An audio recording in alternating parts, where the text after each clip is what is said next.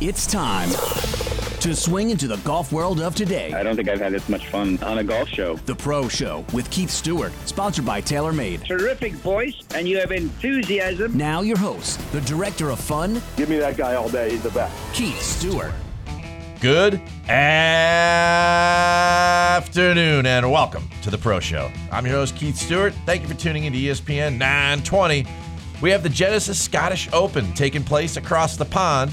Tiger playing some golf and, and then some more golf. Set your alarms because we got to wake up early for these two weeks. LIV lives on, and we have two guests from over there in Scotland as well. Back in the saddle here in the studio with my man Wade Weezer. Golf's most entertaining hour. Light it up, brother.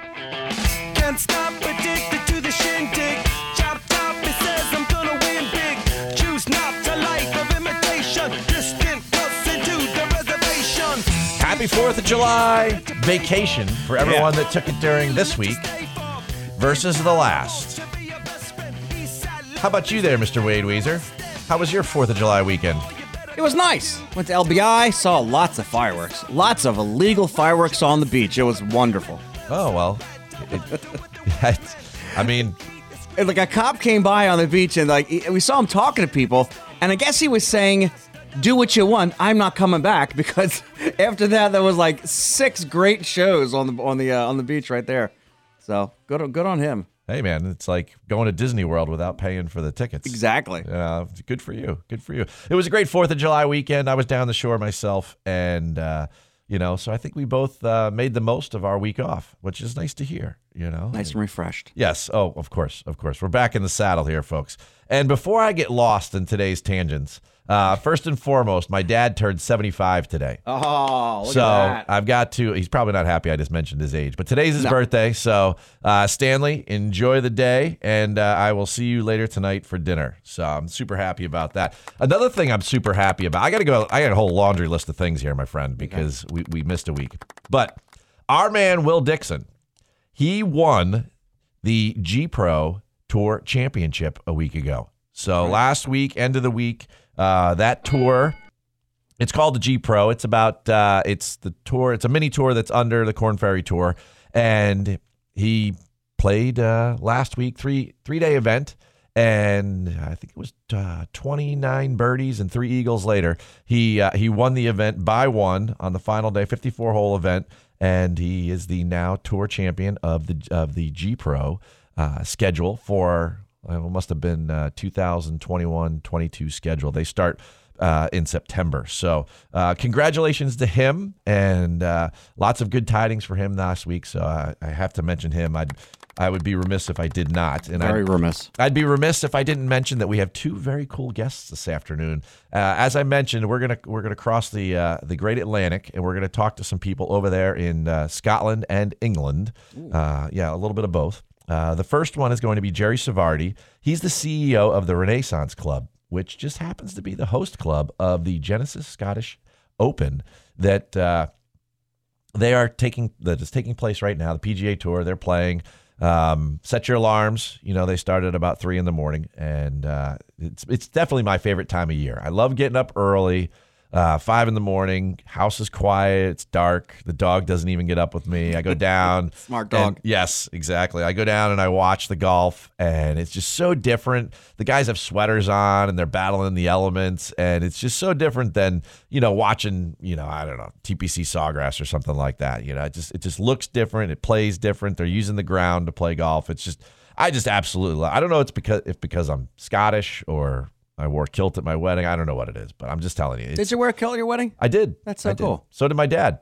Nice. You know. Hey, oh, there we go. Mention number two. You know. So yes, we yes we both did. Um, I didn't put the groomsmen through all of that. They just had the That was uh, nice of you. Stuart plaid um, uh, clan colors for the. Uh, geez, I shouldn't say. I'm that. sure there was some alcohol involved, so they could have been a little bit, uh, you know, not into wearing it, and they might have missed the whole point.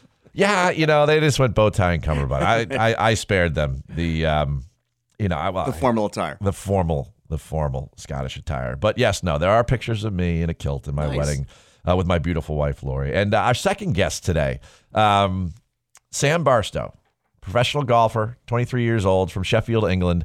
He's playing this week in the European Amateur Team Championships, which is a big deal over there. Every country sends a team. They're playing at Royal St. George's, which is actually where they played the 149th Open Championship last year, won by Collin Morikawa. And he played in that Open Championship last year. And he's playing in the 150th Open Championship this year at St. Andrews. So we're going to talk to somebody who's playing next week at St. Andrews. Uh, he is our second interview of the day, and we'll have a little weekly update and some more fun. And Shenanigans. um, yes, you know, I'm addicted to the shindig. There's no doubt about that. Uh, Totally. the, the, yeah, it's it's just it's just an awesome time of year because it's just different. You know, it's just we're so used to playing golf a certain way, and all the golfers that are out there listening, that then you understand what I mean. You know, you hit it in the air, and then the ball kind of goes, and every once in a while you might get some windy conditions or some wet conditions, but you know, this week it's it's the middle of summer, it's July over there, and they're playing golf, and it's I don't know, 65 degrees mm. you know, for like five minutes at 3 p.m., you know, while the wind's blowing 30. I mean, they're over there on the Firth of Forth, and it's just, you know, this is a coastal golf course. It's just sitting there, just getting totally beat by the elements. And the and the guys are out there, they're doing the best they can. Now, after round one, Cameron Tringale was your leader. He shot a nine under 61. So it's not been proven yet whether or not he was actually playing the Renaissance Club or if he, he was he was playing somewhere else because everybody else just got absolutely beat up by this place. He did play in the morning wave, and this is one of the big stories of the day. The morning wave, the AM guys, they their average score of the wave was four tenths of a point over par. Or four tenths of a stroke. Okay. So 0.4 of a stroke over par. Right. The PM, three and a half shots over par. So I guess it gets windy there in the afternoon, is what I'm told. You know? So, I That mean- would, yeah, that, that, that seems to check out. Oh man, you know the guys in the afternoon. So think about this, right? So he shot nine under sixty-one, and if you went out in the afternoon and you just played average, you were twelve shots back. So Man. I guess look forward to next week. You know, I don't know. It's uh, Gary Woodland was in second, little sixty-four. Again, another morning guy. Justin Harding, sixty-five. That's your top three right there. Your notables. Uh, after round one, Rahm, Spieth, Cam Smith, Justin Rose at minus two. That's tied 15th. Um, Fitzpatrick, your U.S. Open champion. Uh, Collin Morikawa, Will Zalatoris plus one. They were tied 51. Xander plus two. And uh, Scotty JT, I don't know, maybe they showed up late, plus three. It's, it's tied 89th. You know, I, it looks like they're on. You know, one of the things that, and I tweeted this out this morning, is that I don't think people appreciate Tiger Woods enough. And, and here's what I'm going to have to say the guy made it through 142 cuts in a row. Scotty Scheffler is having an unbelievable year. He's number one in the world. He's got four wins. He is, you know, way ahead in the FedEx Cup points. Uh, you know, he's one of the favorites to win the British Open next week. And this guy, he, he could, for all intents and purposes, miss the cut. JT just won the PGA, missed the cut. I mean, 142 cuts in a row. Folks, think about it.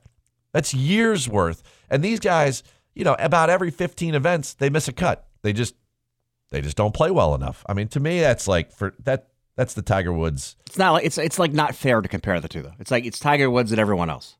That's how you have to look at it. You know, but everyone there, oh, you know, it's like Scott- Mariano Rivera. You know what I mean for closers. Oh. You can't compare him to everyone because it's just not fair. now we're talking. About now, now we're talking. You know, Mo was The goats. Oh, golly, yes, yeah. Now, um, speaking of goats, right? Um, we're gonna take you really quick over to the JP McManus Pro Am, which took place earlier this week over in Ireland, right? And the GOAT was there, Tiger Woods. He was playing a little golf. Now, a lot of people are like, who is JP McManus? Um, I got to meet JP when I worked at Isleworth back in the day. Um, he is a very affluent man that over there from Ireland, and he does a tremendous, tremendous job paying uh, his fortunes forward in order to try to help Ireland and healthcare over there. And so, about every five years, COVID or sometimes there's challenges, but COVID, about- give or take. yeah. Uh, about every five years, he gets together a group of people um, to raise money for his charities, and he brings in a number of golf professionals, uh, PGA Tour, European Tour guys. Um, of course, I mean the, the the list for this was you know a who's who of the best in the world. You know, you had Xander there, Sam Burns, Shane Lowry, Tyrrell Hatton, Paddy Harrington, JT, Colin, DJ, Brooks, of course, Tiger, Rory. Everyone comes out for this guy because he's just he's done so many wonderful things for the game of golf and for the people of Ireland and the people around the world. So they had a little pro am on Monday, Tuesday this week, which was won by Xander uh, at 10 under. So I'm just recapping this a little bit. He had a little 64 70. It's just a two day pro am. Uh, Sam Burns was second. Shane Lowry was third. Tyrrell Hatton was fourth. Paddy Harrington, fresh off of his U.S. Open senior win uh, at Saucon, nearby Saucon Valley, he was fifth. Um, Tiger struggled a little bit, but you know what? He's uh, he's out there playing golf, and we get to enjoy him and his candor. Um, he was pretty good uh, amongst the whole thing, and uh, he's he's getting ready for the 150th Open Championship. We didn't get to see him at the U.S. Open, which is a bummer. So, um, it it's one of those things I, I tell people all the time. When you see Tiger playing now, take advantage because it's just not going to last forever. You know, it's just it's one of those things. Um, you never appreciate those things enough when they happen. You know, What did Cinderella say? You don't know what you got till it's gone. you know what? I mean, that's that's why you're the best. You encapsulate all of my thoughts, feelings, and sentiments. Into 80s hair band, hair band uh, song titles. It's what I do. And, and here I was. I thought you were quoting Disney princesses. Oh, See? yes. No. Yeah. No, okay. no, wrong Cinderella. Yeah. All right. Now, speaking of legacies, and uh, not certainly Mr. J.P. McManus's, but uh, the LIV Saga continues, my friend. They've they've somehow run their second event out there in um, the golf mecca that is uh, Oregon. Do they sell tickets this time? um, th- th- so they say, but I wouldn't believe everything you hear. Um, Comps, maybe? well, I mean, here's the thing. I, this thing just keeps carrying on and on and on, right? And I keep every, every I tell you, every single day, it doesn't matter where I am. I'm watching fireworks and someone's like, they're like, "Hey, KJ, what do you think about the LIV thing? You know, what do you think about the LIV thing?" Right. And, and, you know, it's it's just one of those things. Uh, I've gotten to this point in life, folks, because I tend to not overreact to things. I like to let the wine breathe. Okay, I'm not in a rush. And uh, there's a lot of things. I mean, being from New Jersey, uh, I drive like I'm in a rush or whatever because I like to get from point A to point B. Let's just say I'm motivated. But when it comes to things like this that pop up, startups and everything, you know, it's just, I, I think people need to like kind of like assess things a little bit more. Um, my opinion on LIV. Let, us go through a couple facts. Let's just start there first. I believe the consumer will decide. And, Sure. cur- and currently, the, the consumer is just not into it. Hey, they decided with VHS and beta, didn't they?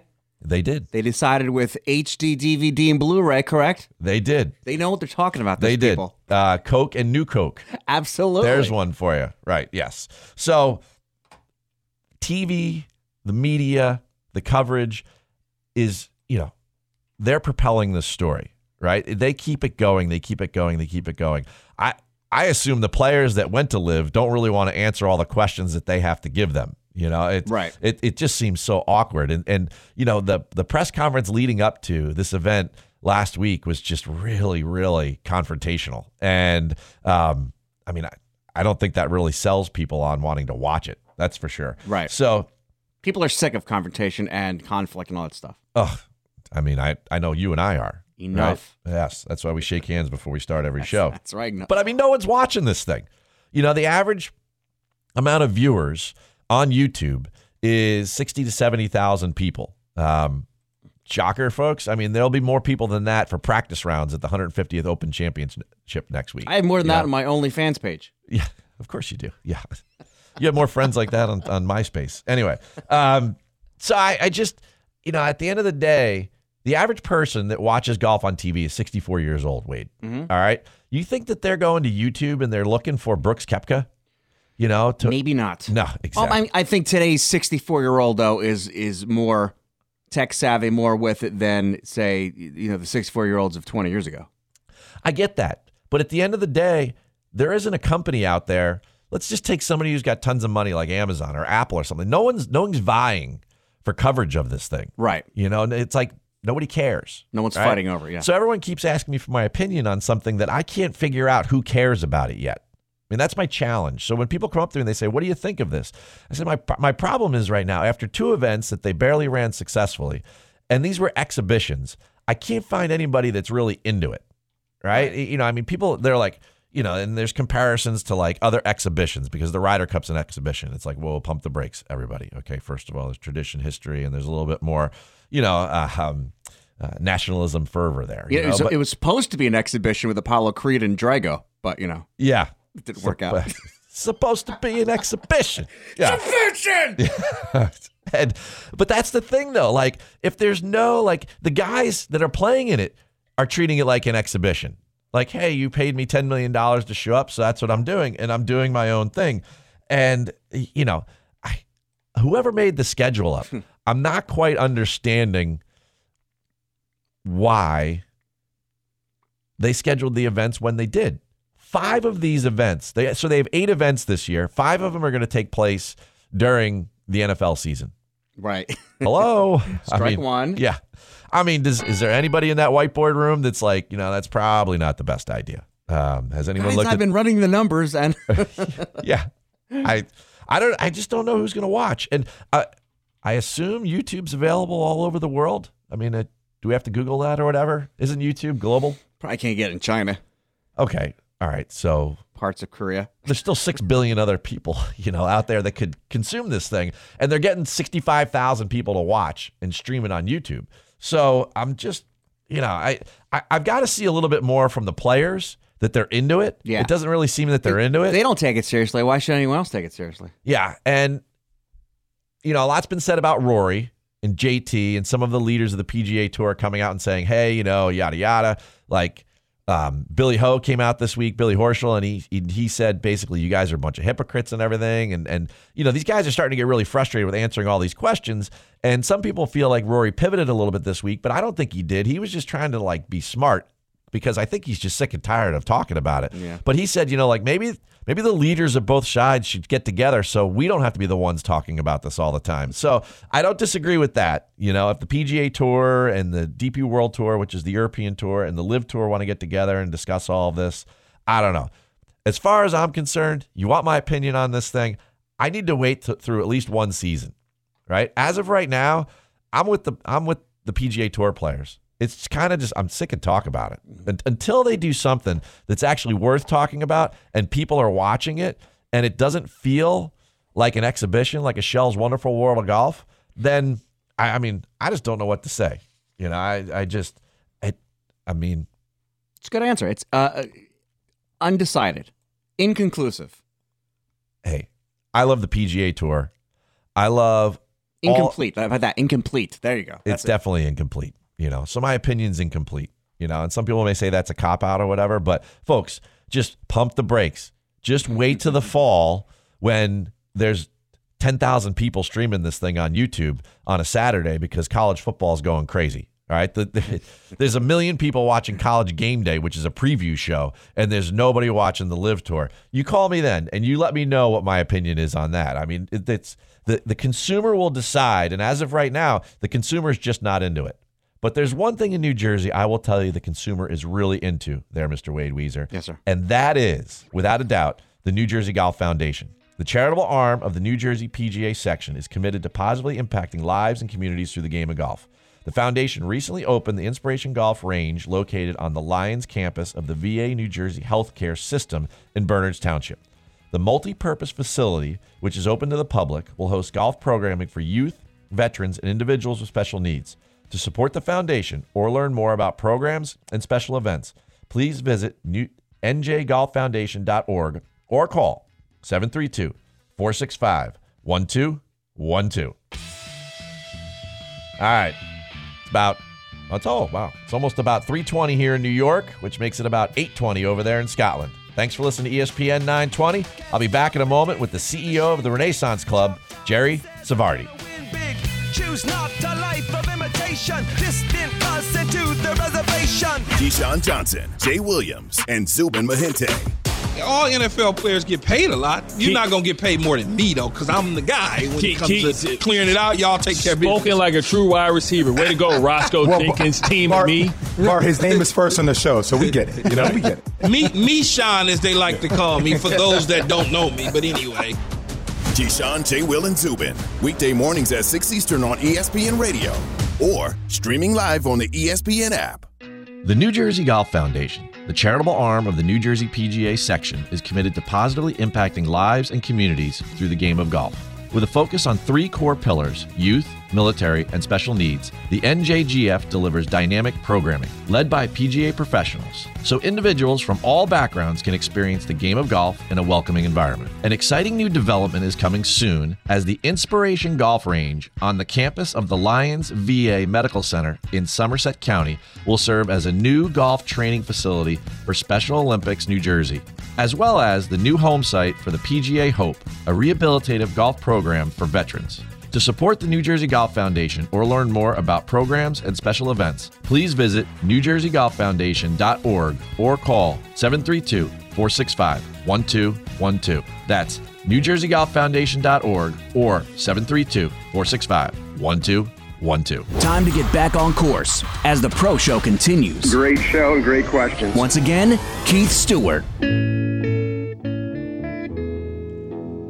Welcome back to the Pro Show. I'm your host, Keith Stewart. You're listening to ESPN 920. There are places I remember all my life, though some have changed. Some people just make a difference. The Sarvadi family has made a tremendous impact on the golf ecosystem. The Renaissance Club is hosting the Genesis Scottish Open, and their CEO, Jerry Sarvadi, has joined us to describe the experience fans, players, and viewers will have.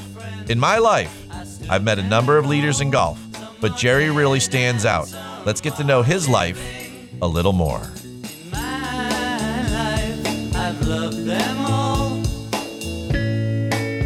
Here we go. We're talking to Jerry Sarvadi from across the pond, the CEO of the Renaissance Club. He is hosting the Genesis Scottish Open this week. Jerry, welcome to the Pro Show. How are you this afternoon? Thanks, Keith. Enjoy being here. This has got to be one amazing week. What are you most looking forward to as this whole tournament plays out this weekend? Well, you know, we've got 14 of the top 15 players in the world right now in the official world golf ranking, and it's pretty amazing. I mean, it's just, we're, we're so excited. The field's not just the top 15, but, you know, the whole field is so deep.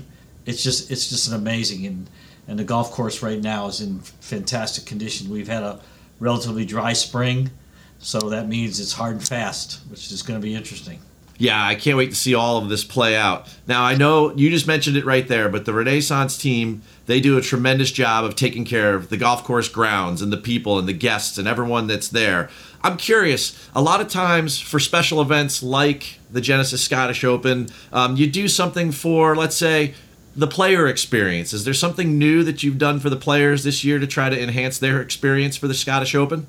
Well, you know, obviously, you know that the Genesis is the, you know, the, this is their inaugural event for the Scottish Open. So, you know, their team and and the, the advanced team and and the current team and the, the it's, it's it's an amazing situation what's being done to raise the uh, awareness of this event for their brand. So the the whole level of the Scottish Open, which is you know this is our fourth year of hosting this, so we can we can make comparisons to the past. It's just at another level. It's phenomenal. Every every detail is covered. Every detail about everything, from the spectators to the players' wives to the players themselves to making sure they're getting in and out. I mean, they've got vehicles for everybody, and you know, a lot of the people coming to the event coming from the states because it's co-sanctioned, so they're not driving on the other side of the road. So I mean, they don't have to because there's a hundred Genesis vehicles out here going all over East Lothian and Edinburgh. And bringing all the players and everybody else out. I mean, it's like I've had people, I've had members called up and said it looks like a Genesis, you know, driving out to to the club looks like a Genesis commercial. well, um, all right. So let's talk about that from the locals' perspective and the fans that are coming, that are that are traveling in. What's the fan experience going to be like this week? I know it, it's been a couple years now since 2020 when you had the fall version, no fans. We're bringing back fans slowly, but you know, 2022 has been a big year for fans in golf. What do you expect over there this week? We've had uh, two weeks ago they had more ticket sales than they've ever had for a week of Genesis Scottish Open or Scottish Open period. And you know this is the 40th event. So the fan experience is fantastic. That we have a tented village with the Genesis brand and the Genesis display out there that's got all the vehicles that are current and the, and the future. Uh, you can you can test drive a Genesis. You can come in and learn how to operate the Genesis. Learn, and which by the way is a big advantage because I actually own a couple of them and. they're quite complicated, so you, you need the tutorials to get through it. But it's, it's just fantastic. I mean, and we're, we're, we're, t- we're touch wood right now on the weather. Uh, we're going to have a little bit of wind for the first time. We, like I said earlier, we've hosted three of these already. We only had one afternoon of wind in 2020, so we're hoping for a Scottish experience for everybody. All right, now speaking of everybody, let's go to my television viewers, right? The folks that are going to be tuning in. This is the first time co sanctioned event, so you're going to get a lot more of an audience watching more than you have when it was just DP World coverage, right? So now the PGA Tour is involved and everyone's going to be watching the Renaissance Club. What's the first impression going to be for the viewers that see this this magnificent piece of land? I think that everybody's. Uh, if I can repeat the the um, the comments that have come from the past and people that have been here, it, it's pretty phenomenal. And you're right, the fact that you know this year CBS is doing the broadcasting, uh, uh, you know, the coverage on the weekend. You know, obviously plus the Golf Channel, but I think everybody's going to be quite surprised at, at, at, looking at what we've done and what we've created. The, the golf course just looks fantastic. It really does. I mean, it's hard, it's fast right now, it's very linksy. You're going to see it when the, when they play. Um, they're out there right now. It's it's blowing about 15 or 20 right now. The, the you know, practice rounds are outgoing, and I've had comments literally you know starting last night from some of the players. They just love it. it it's it's a perfect complement and preparation for next week at the old course. Well, all right. So you touched on it right there. There's a big event coming next week, just around the Firth of Forth, right? 150th Open Championship. Do you feel that there's a heightened sense this week for the Scottish Open leading up to it versus the other three versions? Well, I, have to say that, you know, obviously the 150th, the fact that you mentioned earlier about COVID and the things that, you know, have kept people away and now everybody's coming. I mean, everyone's really excited. And you know, this 150th got delayed because of COVID. It was supposed to be a couple years ago. So you you also know that they've sold out all four days. Get 290,000 people coming to St. Andrews. I mean, that fact alone is just incredible, and it's going to be it's going to be hard to fathom uh, that the old course and the village and the town of St. Andrews is going to be able to absorb all that influx of people in in a you know very four, short four days. So it's it's really interesting, and I do think that the opportunity to come to see a majority of the players who are going to be at the Open because our field is so strong. It's kind of like a, you know, it's the strongest DP World Tour they've ever had by far and away. I mean, the, if you look at the world golf numbers and you look at, I, I probably shouldn't even say this, but it's one of the strongest events that's ever been. So the opportunity to see the players, you know, and the world world class players is just it's just fantastic. Well, hey, congratulations because what you've done to create that place and make it special, I mean, it's so well deserved. But what I think is really interesting for my audience over here in New York is that we have an American's perspective on the 150th Open Championship. Now, I know you live over there and you're the CEO of the Renaissance Club, but you know, overall, I, I think that that presents kind of a unique experience for my listener this week. And speaking of unique experiences, can you take me back in time? I love the story of how the club came together. Because you come from a golfing family and you know for my listeners to give them a little background you know i mean it deals with pinehurst the duke of hamilton. I mean all of these things kind of came together and then we have the renaissance club as it exists today. How did that get started? Well i'm one of i'm one of nine children in, in obviously a catholic family growing up in southeast of cleveland ohio.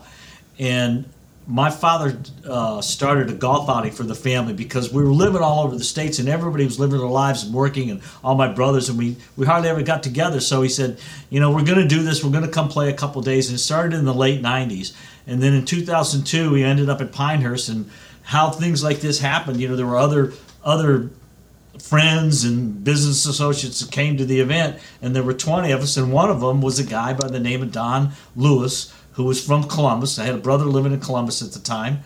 And his Don Lewis was Pandel Savic's son-in-law, and Pandel Savic was Jack Nicklaus's business mentor.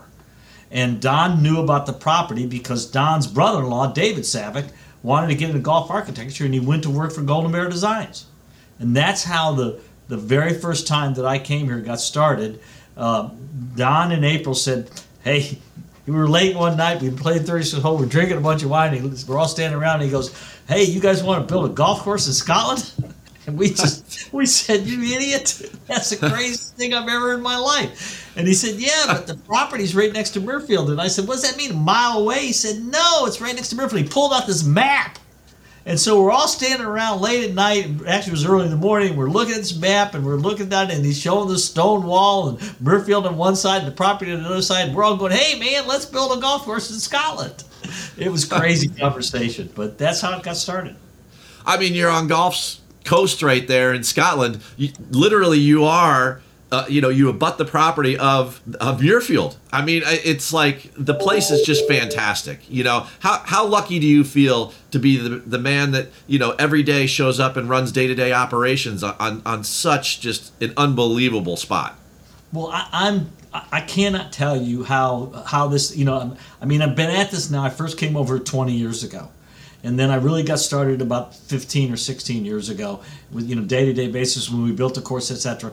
We and my brothers and I we are so proud of what we've created here and the patience it takes and and the determination and the persistence to keep put you know every, I can't tell you how many times people said you can't do this. And over here in Scotland you know the word can't is cannot you cannot do this. You cannot do that. You cannot do that. I kept saying you know I used to say why can't I do that? And then I changed it I said I kept saying to him why can't I do that? Instead of why can't I do it? Why can't I do it and it kept going on and, and I eventually got to the point in time where they knew me and they knew that my word and they knew that I would do what I say I would do and, and people gained confidence. And that's how we've been able to get to the point where we are today because we've been persistent patient understanding and compromising.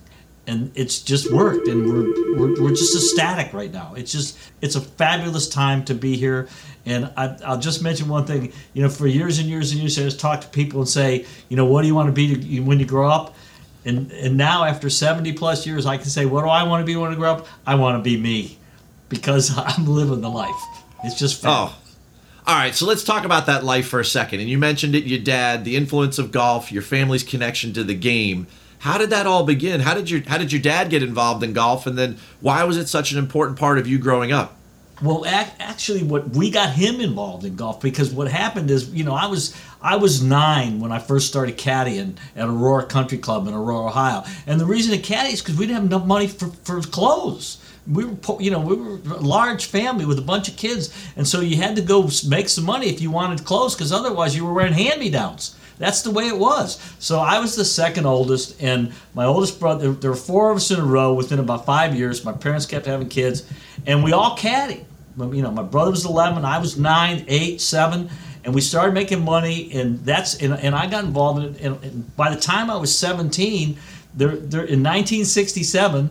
There was a the, the Aurora the, the Cleveland Open was at Aurora Country Club, and I was the caddy master.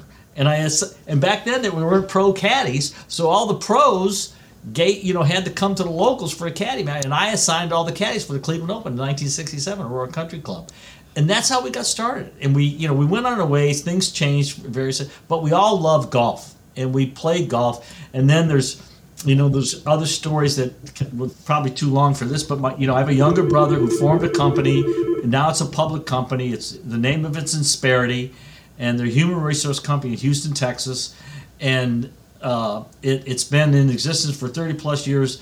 They're they're a PGA Tour Seniors Champions Tour sponsor for this. They're, this is upcoming their 20th year, and he became through through golf and, and doing this and the combination of those two things, we became enthralled with the game, and we always we've always always held it dear to heart. So it's a big part of our lives. I tell you, it, it's amazing to me. I do these interviews all the time. And when I talk to leaders like you in the game, there's such an amazing perspective about paying it forward because, you know, everything in life comes full circle. The earth is round, right? So you started with the game as a caddy, and then now you are uh, basically a host to the Genesis Scottish Open. One of the things I think is really cool about what's going on at the Renaissance Club, tell my listeners about your foundation there because I think it, it really kind of breathes some of the essence and the fabric of what your family represents in creating not just this project, but making the game better for future generations? we're, we're we are so engaged in that and that so so over the over the past few years you know the club has continued to grow and et cetera et cetera and you know we've got a lot of people a lot of really really type a members and business leaders from all over the world and so the past 12 months we've started a charitable foundation. And why are we starting a charitable foundation right now? Well the, the purpose of that charitable foundation is to give back. Give back to the kids. Give back to the game of golf. Give back to all the things that have generated in us that, that you know that have helped us grow to the people that we are today. And that's our members are, are, are so similar in nature to that.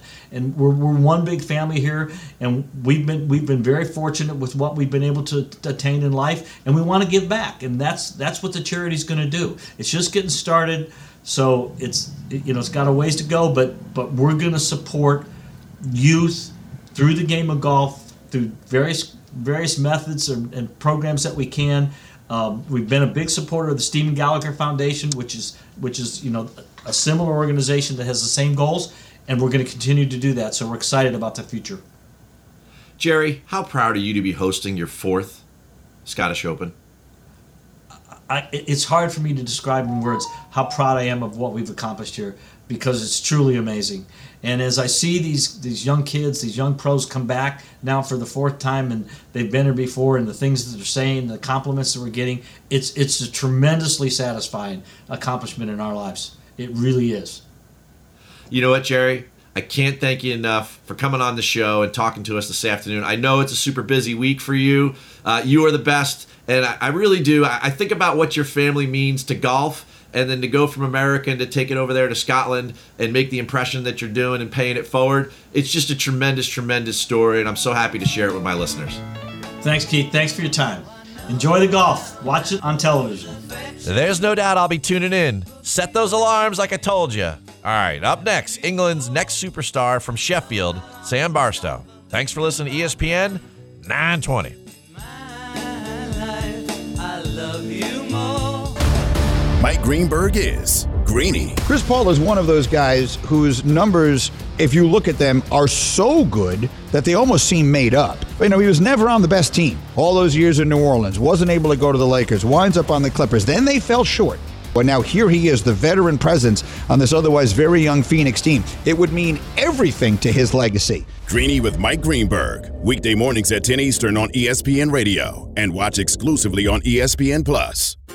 Is there a better feeling than winning a bet? Take it from a professional, a PGA professional like Keith Stewart. When it comes to wagering on golf, you need to know more than analytics. Stats are just a description of a player's habits. But what causes those habits to repeat? There are other elements you need to consider to raise your betting acumen. If you're the type of person who loves to learn and earn by wagering, then you must read the line. With an easy to understand newsletter format, in five minutes a week, you can bet with confidence, knowing the picks are made by a golf professional.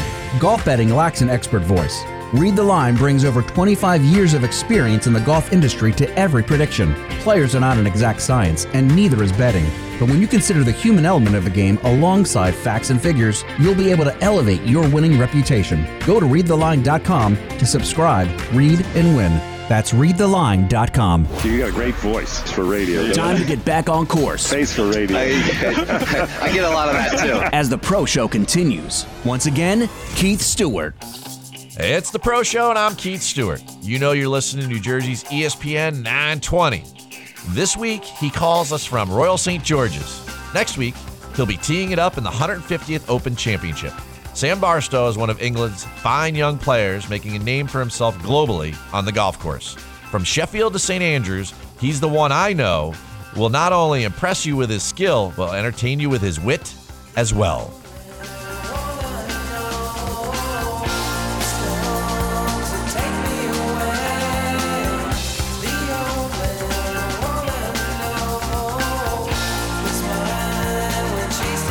Well, it was a double win day in the European Amateur Team Championship for Sam Bairstow, and he has a chance to celebrate with us here on the radio. So, Sam, welcome to the Pro Show. How are you today? Yeah, I'm good, thank you. Good, all good, all good after today. Playing in the European Amateur Team Championships, what does this week mean to you to qualify for England's team? Uh, yeah, it means a lot. I mean, it's the first time I've ever played it. Um, I think it'd be great if we could go and get the gold medal on Saturday. Um, sort of leading up to the Open round of links course. I think it'd be great prep for me. So uh, yeah, hopefully we can get it done. Well, it's a proper links course. You're at Royal St. George's. How's the golf course and how's your game? I, like I said in the opening, you've won twice, both your matches today, so it seems like you're in pretty good form. Uh, yeah, the golf course is it's a little bit easier than this time last year for the Open. The rough's a bit down, um, but the course is in great condition and it's great prep for next week. Uh, my game's in good shape. Uh, played really nicely this afternoon. Had six birdies in, quite a bit of wind. So uh, yeah, very pleased with it. Sort of looking into next week, I suppose. All right. Well, you mentioned it right there. Last year, you qualified and you played in the 149th Open Championship at Royal St. George's. What was it like playing in your first major championship? Uh, nerve wracking. uh, yeah, I never really played in front of crowds like that before. Um, so sort of doing that for the first time in a major, uh, yeah, it was nerve wracking. But uh, I think it's something I can sort of build on sort of for next for next week. Uh, sort of use my experience from that and sort of help me for next week. I know there's going to be a few more people there. Uh, and it's obviously at St Andrews, but uh, yeah, I think it'll definitely help me. All right, let's go back to last year. You mean to tell me, as good as you are at golf, because I have a lot of listeners, right, that are just getting to know you. You're telling me you got to the first tee on Thursday and you were you were nervous? Uh, yeah, very. I didn't think I was going to make contact with it. Um, luckily, I did. Uh, but I, sort I made bogey on the first and settled down after that. Uh, I actually played with American Keith Mitchell that day. Um, and we were walking up the second, and I was like, "Oh God!" I was so nervous then, and he sort of he sort of helped me out a bit. He went, "Don't worry, man, we all are." So, uh, yeah, sort of that was nice, uh, and that sort of settled me down a bit. I know you're you're talking about it there, and you're saying that that's what kind of settled you down. But does it take a good shot? What does it take to kind of get you into a round? You know, Hmm. everyone's nervous on the first tee, but what what do you like to have happen in order to kind of get in your groove and then you know be able to start really playing? I sort of guess, yeah, like you just said, really. I think just a good shot, really, or sort of a good decision, or sort of just like committing to your routine. I think that's sort of quite a big thing. Um, but yeah, I think just a good shot mainly. Once you get a good shot under your belt, I think it settles you in and sort of gives you the confidence for the rest of the way around. Round two at Royal St. George's last year, you shot 72, just a couple over, solid round in, in major championship conditions, right? What'd you learn from that experience those first two days there in the 149th Open Championship? I think sort of just something that I definitely got better at, just sort of grinding out a score when when you don't have your best swing or your best game on that certain day. Um, I sort of that's what I sort of noticed really out of especially well, like I just mentioned with Keith Mitchell on the first day. Um, he sort of had a scrappy first hole, save par, and then was four under bogey free until the 16th, um, and didn't really do a lot wrong. Um, I think sort of just just making sure you make pars when you need to, just to keep the momentum going. Um, and then after that, really, I think, I think sort of, yeah, I think that's sort of it. Really, just that, just just try and find something that keeps your momentum going and doesn't hold you. I'm curious, did you learn anything about yourself? I think so. I think I learned really that I had the game really, sort of compared to the top guys. Um, I think I sort of like I, there was, I didn't really go on the range and like think, oh, he strikes it so much better than me. Um, I sort of think once you get there, I think it's just staying there, and I think they that's what they're very good at using the experience and um, just that really. I think I don't think the game's a lot different. Like like I was saying this week, like I think if you put this field this week at St George's into a into a European Tour event, and I think the same results would still come out, like the same score. Um, it's just sort of the the experience of it all and being there and done it. I think that's the big thing. You're going to use the word experience there. How can you use Yeah. last year's experience towards preparing for next week, which for all purposes is going to be an unbelievable week and a celebration of golf there in St. Andrews? I think probably not play as many practice rounds. uh, I just sort of tried to play with whoever I could really, and use. You, I did use it as a bit of ex- a bit, bit of an experience. Uh, like I played with, I played four full practice rounds. I played with Fleetwood, uh, Willett, Westwood, Hovland. Um, and I probably played too much. I was pretty tired on the Friday. Um, so I think sort of this year probably play 18 once and then nine twice just to like conserve my energy because hopefully I'll be through to the weekend this year. So uh, I'll be needing I'll be needing my energy for the weekend. We're talking about the 150th Open Championship and Sam Bairstow. He's playing in that event next week. He's joined us this afternoon. He's the number 12th ranked amateur in the world. That's pretty good there, Sam. Number 12th ranked amateur in the world. How does that feel? Yeah, it's good. Uh, I think uh, I had a good week at the British Amateur. I got to the final. Uh, unfortunately, didn't get it done, but I think that helped my ranking quite a lot. Sort of came down ten or so spots. Um, but it'd be nice to get into the top ten. Uh, that's something I sort of set out at the start of the year that I wanted to do, get get in the top ten in the world. So uh, hopefully a good week at the Open, I can do that. All right, let's talk about that Open for a second. You grew up in England, Sheffield, I believe. When was the first time you dreamed of playing in the Open at specifically St Andrews? I probably sort of say the first time I dreamt of playing with an Open was probably 2014 when the Open was at Hoylake. Uh, I remember watching Rory uh, on the Friday, and uh, I thought he was. Well, I didn't think anyone could touch him at that certain point because he didn't miss a shot. Um, and I remember on the Saturday I followed Tiger uh, for the back nine, um, and that's when I sort of thought, yeah, this would be pretty cool if I could do this. Uh, and I know, well, Tiger said he's going to be there, so I look forward to seeing the sort of Tiger buzz and the crowd around him, sort of even just like maybe bumping into him in the clubhouse and stuff. Um, yeah, so probably I'd probably say at Hoylake. Really, that was probably the first time. All right, we're going to go back to a nervous question then. You know, everybody thinks about the first time they're going to bump into Tiger. Yeah. What do you think you'll say? Because everyone gets nervous because, you know, the goat walks up to you and you get five feet away from him and you think you're ready to talk to him, but his presence is in the room. What do you, what do you think you might say to Tiger? Uh, probably do what everyone else does and bottle it. uh, no, but ho- hopefully I can just muster up some words or something just to say to him and uh, I don't know, hopefully get a photo with him, have a chat with him, whatever. I'll take anything. All right, my advice to you, having done it many times, just have something in mind because your mind's going to go Yeah. blank when you get about two feet from him. have you ever played St. Andrews before? Uh, yeah, I played it quite a bit. Um, there's an amateur tournament every there, there every year called the St Andrews Links. Um, I think I've played that three years now. It's not all around the old course. They play the uh, one the first round round one of the composite courses, and then uh, the last three rounds around the old course. Um, so I played it. Yeah, I played it a couple of times. Yeah, yeah, yeah. So you have a good idea then of what the golf course represents, you know, the layout Yeah. and everything, right? Is there anything special you're doing to prepare for next week, or is it just similar to what you did this week to get ready for another link style course in Royal St. George's? No, a lot of it's very similar. I think obviously, obviously the different golf courses. So there's going to be different. Like I think here it's sort of more focused on like driving it well. Uh, whereas at St Andrews, you can obviously get away with that a bit more. Uh, so next week it'll be a bit, more iron shots, sort of like being really precise into the greens, um, and then putting well. But you sort of have to put well everywhere if you want to do well. So uh, yeah, I'd say just a, just my, like my approach play really. Looking at that sort of on Monday, Tuesday, and Wednesday. Is there anything you can do to be ready for that atmosphere, for that craziness, for 200,000 people, which they sold tickets to for the week? Hmm. I don't. i probably probably not in advance. I'll probably just have to embrace it. Really, uh, it's going to be it's going to be incredible. Really, with all the people there. So just enjoy it. I think, and just enjoy it, and just try and play the play play the best golf you can. I love that attitude. I, I'm I'm with you. I think that if you just embrace it and you kind of revel in it and and use it for inspiration, I think you do do do very very well. Yeah. Do you have a specific goal in mind for next week? Not really. Obviously, I sit there at night and stuff and think, oh, it'd be nice to make the cut. It'd be nice to win the silver medal. Who knows? I might even go on and have a really great week and finish top top twenty, whatever. Um, but I think not really. I think I can't really go there with many expectations. That I just think just try and just try and play as best golf I can, and then just see really where I end up at, at the end of the week.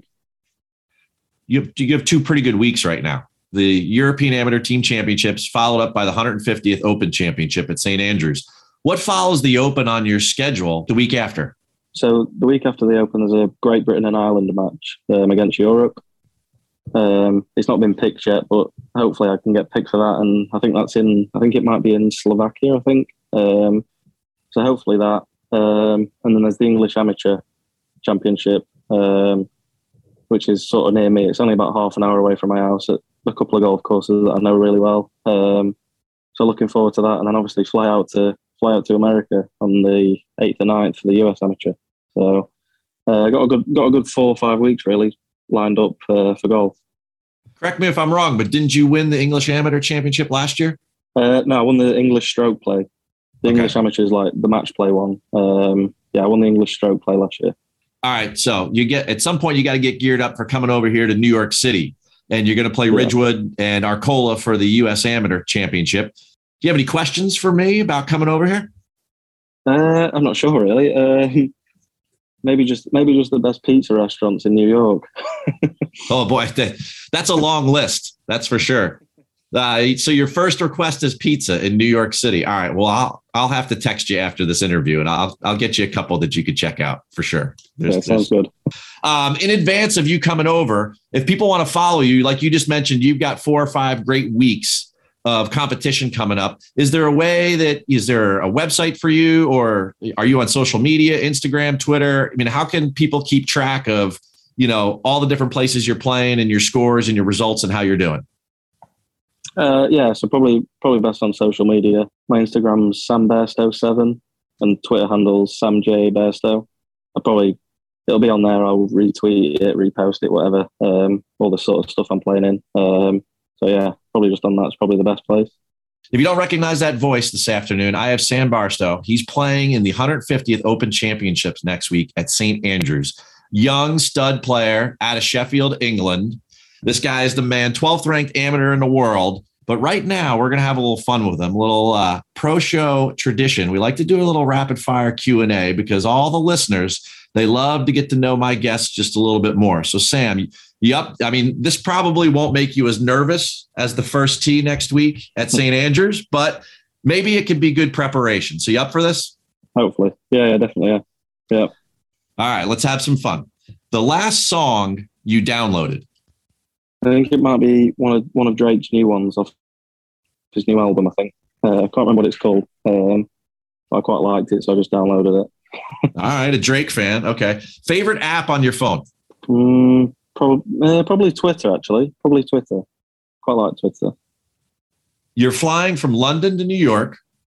Who would you like to sit next to on that flight? And they can't be a golfer and they can't be a family member. Probably either Michael Jordan or The Rock. I reckon. Oh, oh, all right, cool. On a scale of one to 10, rate how cool you are. Probably a five. Oh, man. well, you're like a 9.9 golfer. So I, I guess it all balances out. Uh, describe next week in one word. Special. Would you rather someone see all the photos in your phone or read all your text messages? Probably the photos. There's some pretty funny ones on there. What trait best describes you? Probably, uh, probably say hard working. I think hard working. Go hard working. Oh, I love that. The best advice you got recently. Uh, it was actually golf advice, and it was sort of. It was when I was sort of not try, not playing my best, and it was sort of try and hit a good shot. Don't try and hit a shot that's not bad, sort of thing. So don't try and like try and hit a good shot instead of like trying to not hit a bad shot. If that makes sense. No, that's a great perspective. All right, one more. When you hear the words champion golfer of the year, who is the first person that comes to mind? Probably say Rory from the Hoylake. All right. Yeah. 2014, right? All right. Yeah. I remember that story. Well, I'll tell you what, in a couple years, it just might be you, Sam Bairstow. I can't thank you enough for coming on the pro show this afternoon. And I look forward to meeting you in person when you come over here and play in the U.S. Amateur. Perfect. Thanks for having me on. All right, Wade Weezer, we are running fast into 4 p.m. Thanks for listening, everybody, to ESPN 920. Be back in a minute with a brief weekly update. The Max Kellerman Show. You know, there was no one there like, hey, where's that guy we just hired? He just stopped showing up suddenly 15 years ago. So he got away with it, 650 G's. And now he's being sued. I don't know. I, you can't just not show up for work, but but if he's not like doing anything fraudulent and they're just sending him the checks, I mean, why wouldn't he just deposit it in his account? The Max Kellerman Show, weekdays at 2 Eastern on ESPN Radio. Watch exclusively on ESPN Plus. The Stick and Act Challenge app is available now for iOS. Now, the Challenge app is like no other golf game out there. It takes the focus off of your final score and instead turns your round into a collection of challenges, objectives, and accomplishments. With more than 90 unique challenges to choose from, you'll never have the same experience twice. And if that's not enough, you can also challenge friends or strangers to see who comes out on top. Plus, with an XP system that rewards your successes, you'll be motivated to keep pushing yourself further. Whether you're a seasoned pro or just starting out with the game, the The Stick and Act Challenge app is the perfect way to add some extra fun to your golf game. Get ready for the back nine. As the Pro Show continues, once again, the director of fun, Keith Stewart. Welcome back to the Pro Show on ESPN 920. Thanks for tuning in, everybody. I'm your host, Keith Stewart. And I guess these two weeks mean so much to me because of my Scottish roots. Something about that golf just grabs my attention and won't let it go. Somebody would have told me, babe. Someday these will be the good old days. These are the good old days. You know, I'll put that podcast up tonight on all platforms. You want to listen to us live, maybe over there in Scotland? E 920 ESPNNewJersey.com. Just pay attention to the time change. Something else you better pay attention to? That's Read the Line. Go to readtheline.com and subscribe. The band. I was thinking about the fans. We were underground, loading merch in that 12 passenger van in a small club in Minnesota. Oh, man. And the snow outside That beat hits half. nice to close this show up here, Mr. Wade Weezer. Good song. For sure. You and me, still growing up. All right, give me a little. What I've become. Couldn't wait to get older. Couldn't wait to be some. Now that I'm here, wishing I was still young. Somebody would have told me. Ah, man, I can listen to that for a long time, but we got to jump to something else. Speaking of jumping to something else, man, I jumped into that stealth driver this year. Played a little men's league on Wednesday night. I got talked into that. There wasn't like nine different basketball camps to go to or whatever. And uh, man, took home the money. You know why? Stealth was just killing it. Unbelievable. Stealth. I love that thing. You know, if you if you have any questions at this point about the TaylorMade Stealth, there's only one place you need to go, everybody, and that's TaylorMadeGolf.com.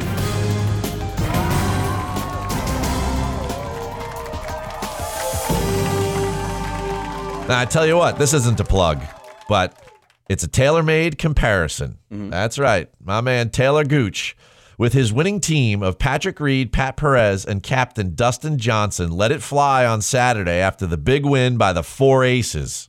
That's the name of their team there on LIV Golf. he said, and I quote, I've never been on a President's Cup or Ryder Cup team, but this event is just like the atmosphere of one of those. Really? Wait, what? Yeah. Okay. I don't think so.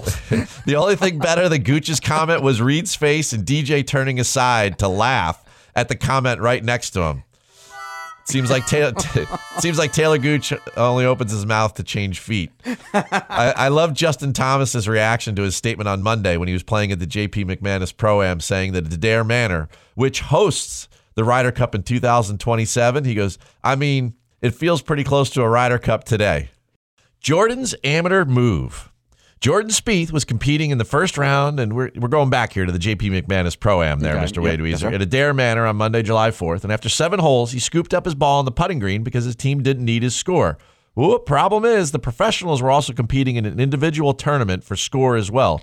As a result, Spieth was disqualified. Got the old Dairy Queen on his scorecard there, and he but he did remain in the team competition.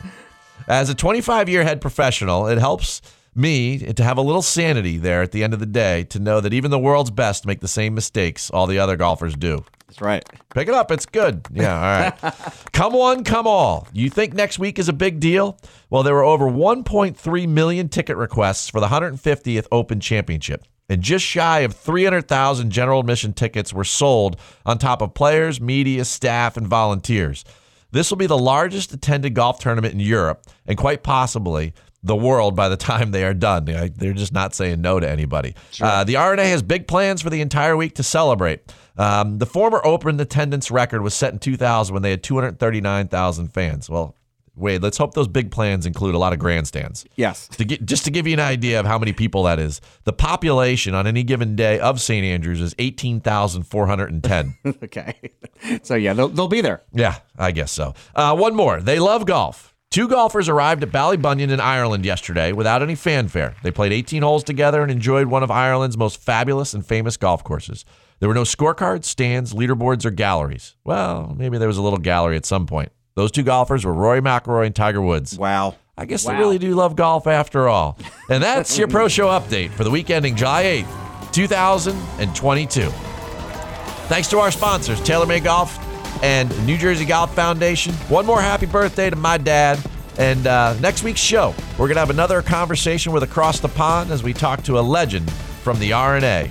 Producer Wade Weezer, thanks for all you do on the board, my man. And of course, you know I love my listeners. So before I go, I'm going to leave you all with one brief thought about demeanor. People may listen to your words, but they get inspired by your attitude. I'm your host, Keith Stewart, and this is The Pro Show. Thanks for joining us for today's show. The Pro Show with Keith Stewart returns to the T next Friday at 3 on ESPN 920.